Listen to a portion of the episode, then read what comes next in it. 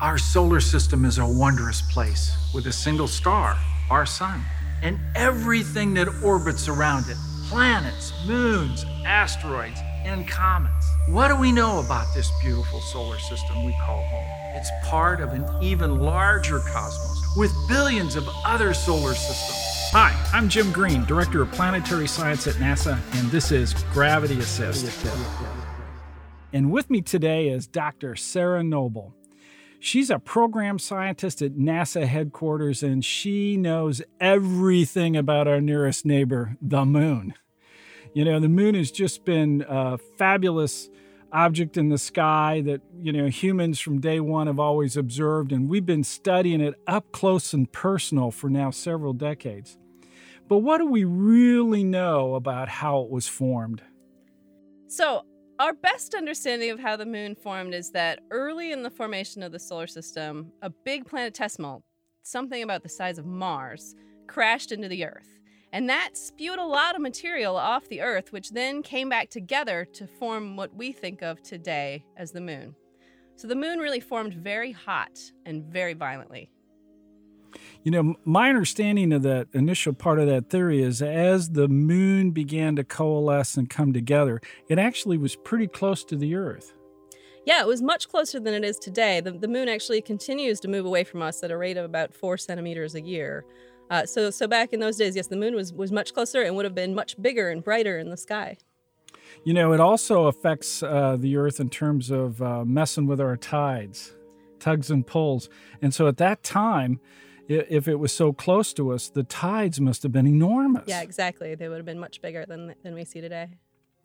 But another thing that it really is exciting about the fact that the moon uh, uh, is slowly moving away is that we live in a wonderful time because of the fact that the moon is just at the right distance that allows us during solar eclipses to pass completely in front of the disk of the sun yeah, it's perfect right now. You know, there will come a day when it no longer will cover up the full scope of the sun and we won't be able to have eclipses anymore.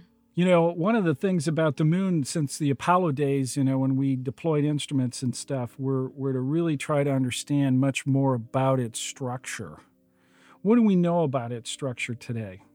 So the Apollo uh, missions actually left behind seismometers. So for a while, we had a seismic network on the moon, and we measured a lot of moonquakes, the, the moon equivalent of earthquakes.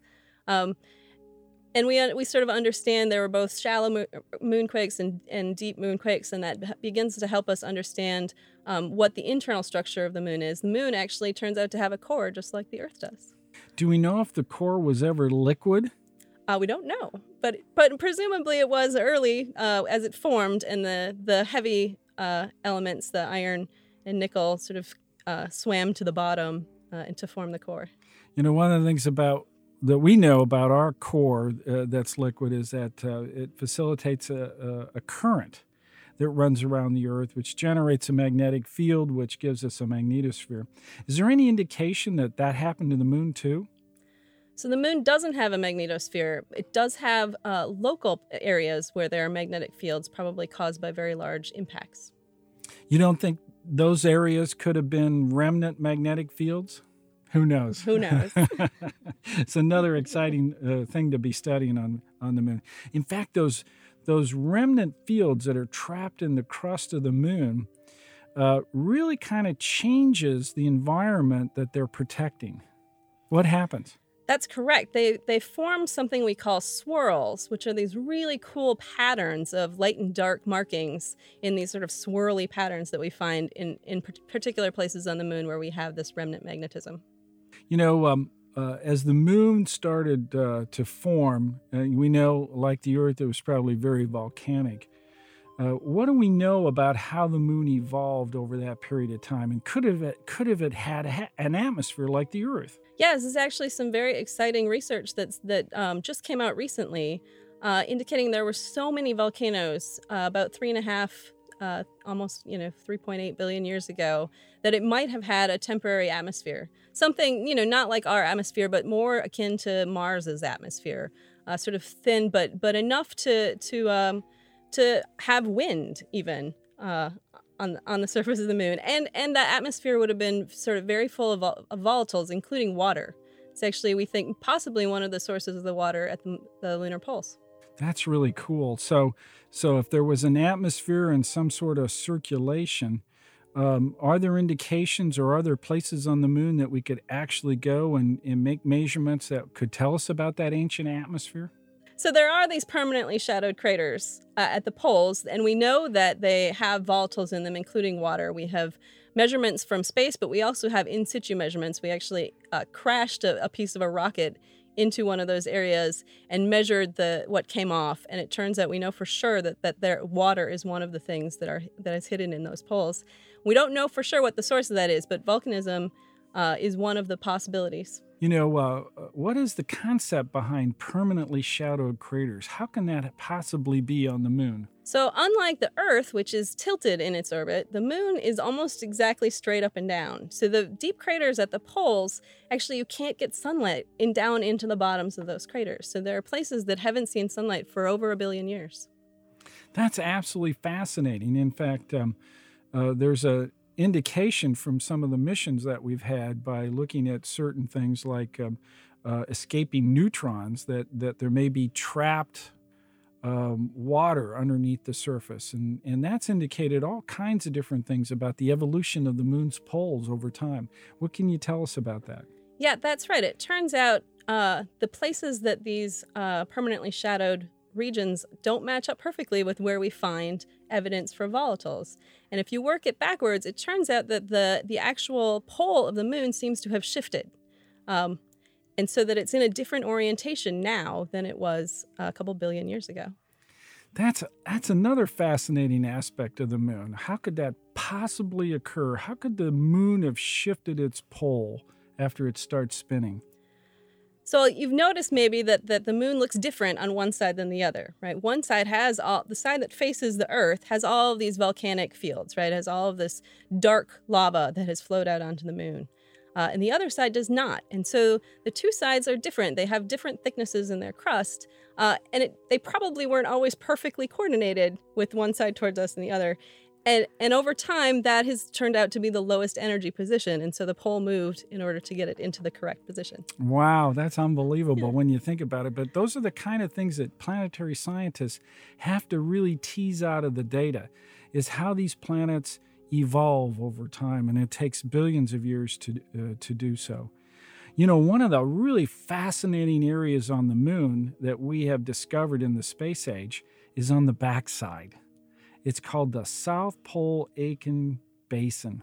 What is that and uh, what can it tell us about uh, the moon's evolution? So, the South Pole Aitken Basin is one of the biggest impacts that we have found in the solar system. It's big enough uh, that it actually probably cut all the way through the crust and down into the mantle of the moon.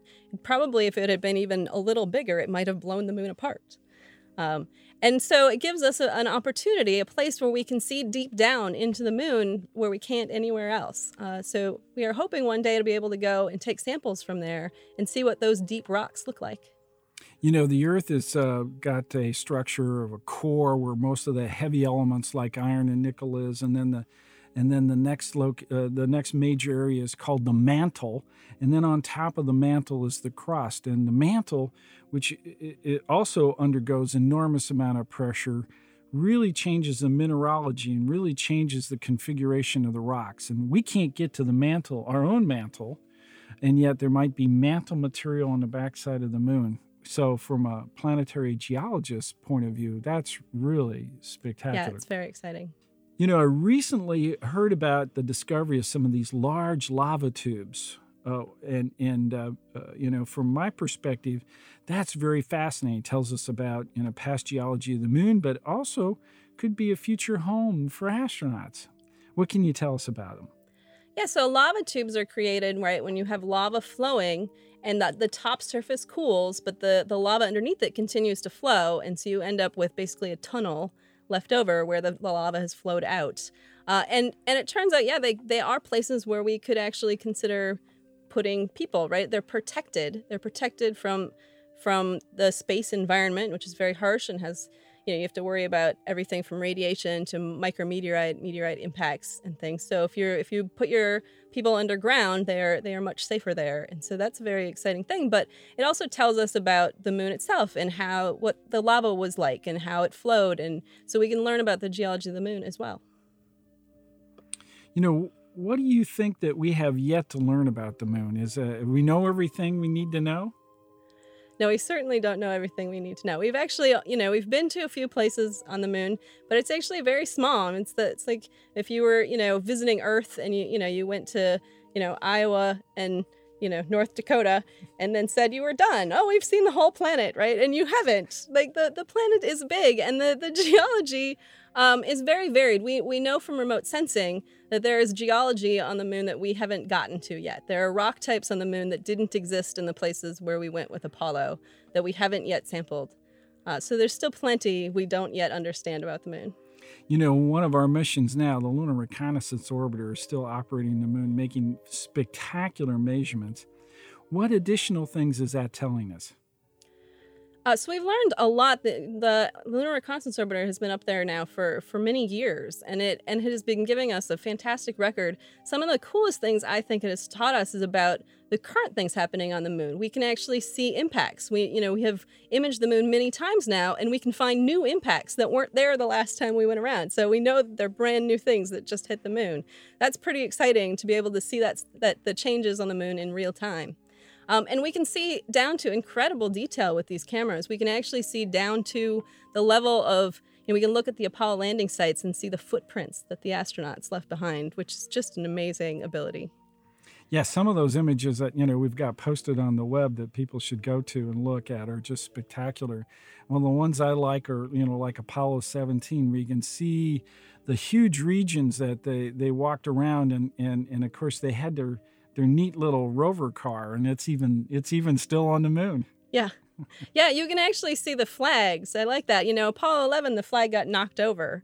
But on the other, many of the other missions, you can actually still see the flags and the shadow that the flags are making on the ground. Well, it got knocked over because it was too close to the, to the, the limb. Yeah, yes. when it when which was the lunar ascent module. Yeah.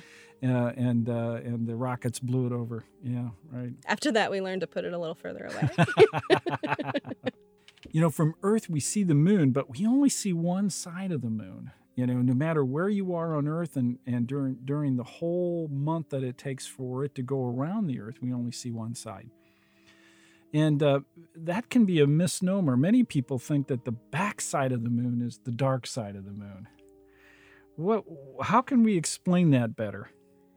Yeah, it's that's a that's an excellent point. Right? We you know the backside of the moon gets the exact same amount of sunlight as the near side of the moon, right? It just um, you know as it's traveling around the Earth, right? It is it is also seeing the sun just like we have day and night on the on the Earth.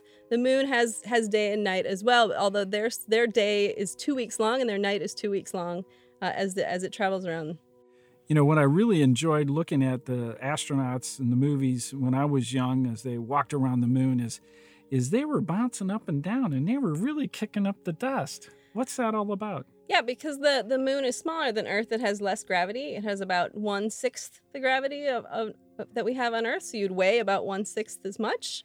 And so even though their suits are actually big and heavy, they still weigh a lot less and so it's pretty easy to bounce. It is a little tricky to walk, though. It turns out it take it takes some time and effort to learn how to get your moon legs uh, and figure out how to walk. And if you watch the the astronauts, particularly early in their missions, they're stumbling around a lot. They took a lot of falls. It was not it was not super easy. Uh, yeah, it was almost they, like they were straight legged. Yeah, until they could they figure out how to waddled back and forth right. between. Well, the, the, suits didn't help either. The suits don't have a center joint, so you can't bend forward, which made it very difficult to lean over and pick up rocks. yeah, the Apollo suits. Yeah, since that time, you know, when the shuttle got going, they redesigned the suits, and then they were much more modular. Yes. The Apollo astronauts brought back rocks from the moon and other things like the regolith. And and where do we store that and what are we learning from that and is that still useful today? So absolutely. The the rocks are mostly kept in houston. Uh, there's a small percentage of them that we keep actually um, in a separate place um, in order to, to make sure that just in case houston gets some, some sort of catastrophic loss, whatever. We don't lose all the rocks, but most of them are, are stored in Houston, and they're stored um, actually under nitrogen. Most of them, most of the rocks have never been exposed to the Earth's atmosphere uh, to keep them uh, clean and, and free of, of contamination. Uh, but we do actually lend them out to, to researchers across the across the country and across the globe. Uh, anybody who has a good idea can can apply and, and ask to to have uh, to have some small bit, bits of rocks to look at. This is actually what I did for my PhD thesis. Hmm. Uh, was look at, at, at Apollo samples um, to try to understand the effects of, of the space environment on on the rocks and soils on the moon. Uh, but we use them for all sorts of things. I mean, so my research, that was a while ago now, but there are plenty of people still doing research on those rocks today.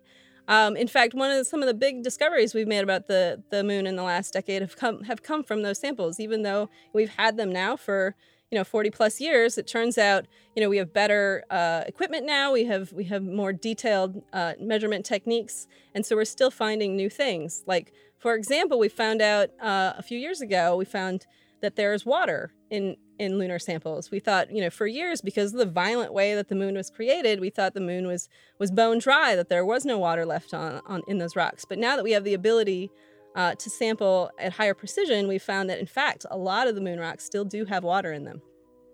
You know, there was another mission uh, called uh, uh Chandrayaan. It was uh, uh, launched by the Indian Space Research Organization that NASA had an instrument on. And that instrument did look at the mineralogy and therefore gave us an indication of water on the moon. And, and it, it had quite a variation in it.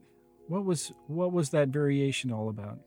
Yeah, that's yet a different kind of water on the moon. So now we've talked about water at the poles, water in the rocks, and then there's this third kind of water that the that the Chandrayaan, the M cubed mission, found, which is sort of um, ephemeral water that is that that shows up um, on the surface of the rocks. I, I want to say dew, but that's a terrible way to think of it because it's way less water than you would have on dew. But it, it's a um, it's sort of a, a, a, small amount of water that is created with interactions with the solar wind um, that sort of sits on the surface of the moon in certain places. The impacts on the moon are just everywhere, and as you point out, there are still impacts going on today on the moon, and we see that. Well, what does that tell us about the environment around the Earth? Yeah, for everything that hits the moon, things are hitting the Earth too. As a matter of fact, um, we have an atmosphere, so so small things get sort of filtered out and burn up in our atmosphere. On the moon, everything that that comes through hits the surface and, and does a very small amount of math, down to things that are microscopic and submicroscopic. Uh, but bigger things hit too, and they hit with some frequency, as we've seen from from LRO.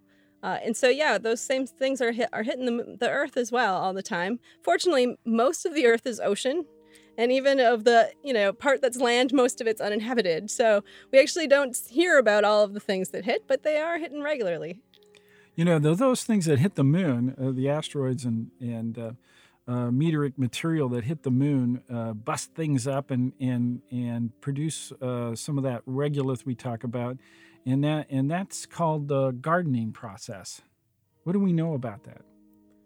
Yeah, so the, the, the moon again has no atmosphere to protect it, so it's constantly being hit by things, right? And that that sort of is what forms this the soil and the dirt on the moon, right? As opposed to, you know, on the earth or Mars where you have wind and water and other things that are breaking things down. On the moon, it's almost entirely impacts. And so it is just billions and billions of years of impacts over and over again that turn over that soil uh, and make it a- active.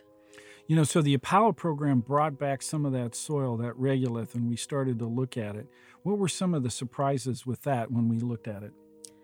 So it turns out most of that soil is glass, right? So every time one of these tiny little things comes in and hits, it melts a very tiny amount of material. And so turns out 50, 60% of lunar soil is actually glass, little tiny shards of glass, which is interesting. Yeah, it is interesting. Um, the astronauts found it actually very difficult to deal with because it's very sharp. They're tiny little shards of glass, and so they stick to everything, and it's it, they get caught in your clothes and they get caught in your eyes and they get caught, it's it's not it's not fun stuff to deal with.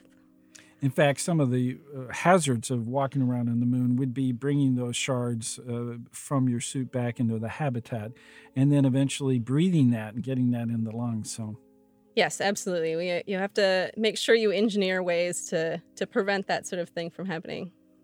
I'm Jim Green, and I'm here with Sarah Noble. and we're going gaga over the moon.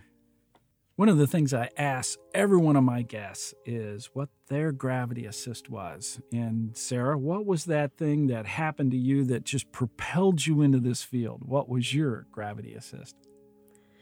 So I was always a space nerd. I was into space from the time I was very young.